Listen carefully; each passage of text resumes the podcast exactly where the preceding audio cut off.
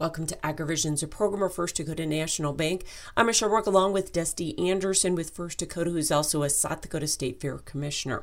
Well, as you wrap up the South Dakota State Fair here for another year, let's talk about the new Deck Center and kind of the reaction that you had from folks that used it.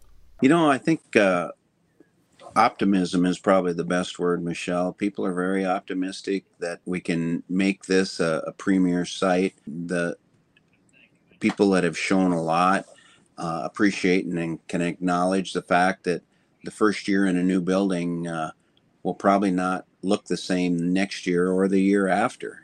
And what are some of the changes that you might be looking at for 2024?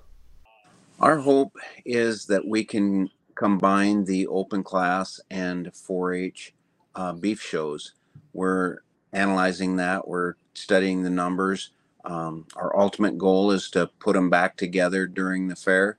Um, we just have a lot of logistics to uh, work through and and uh, see if we can accomplish that. But Dusty, you've got to be proud of the fact that the South Dakota State Fair has always stayed true to its agricultural roots.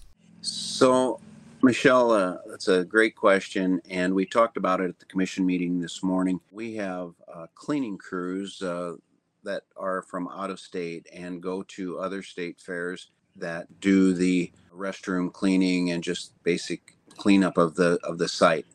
And strangely enough, there is some individuals on that crew that had never seen a hog, had never seen those kinds of animals, and and they absolutely love the South Dakota State Fair because they've never been around them, and uh, we think it's a agricultural based fair and we want to keep it that way and and uh, we think here in south dakota is the best place in the country to do that.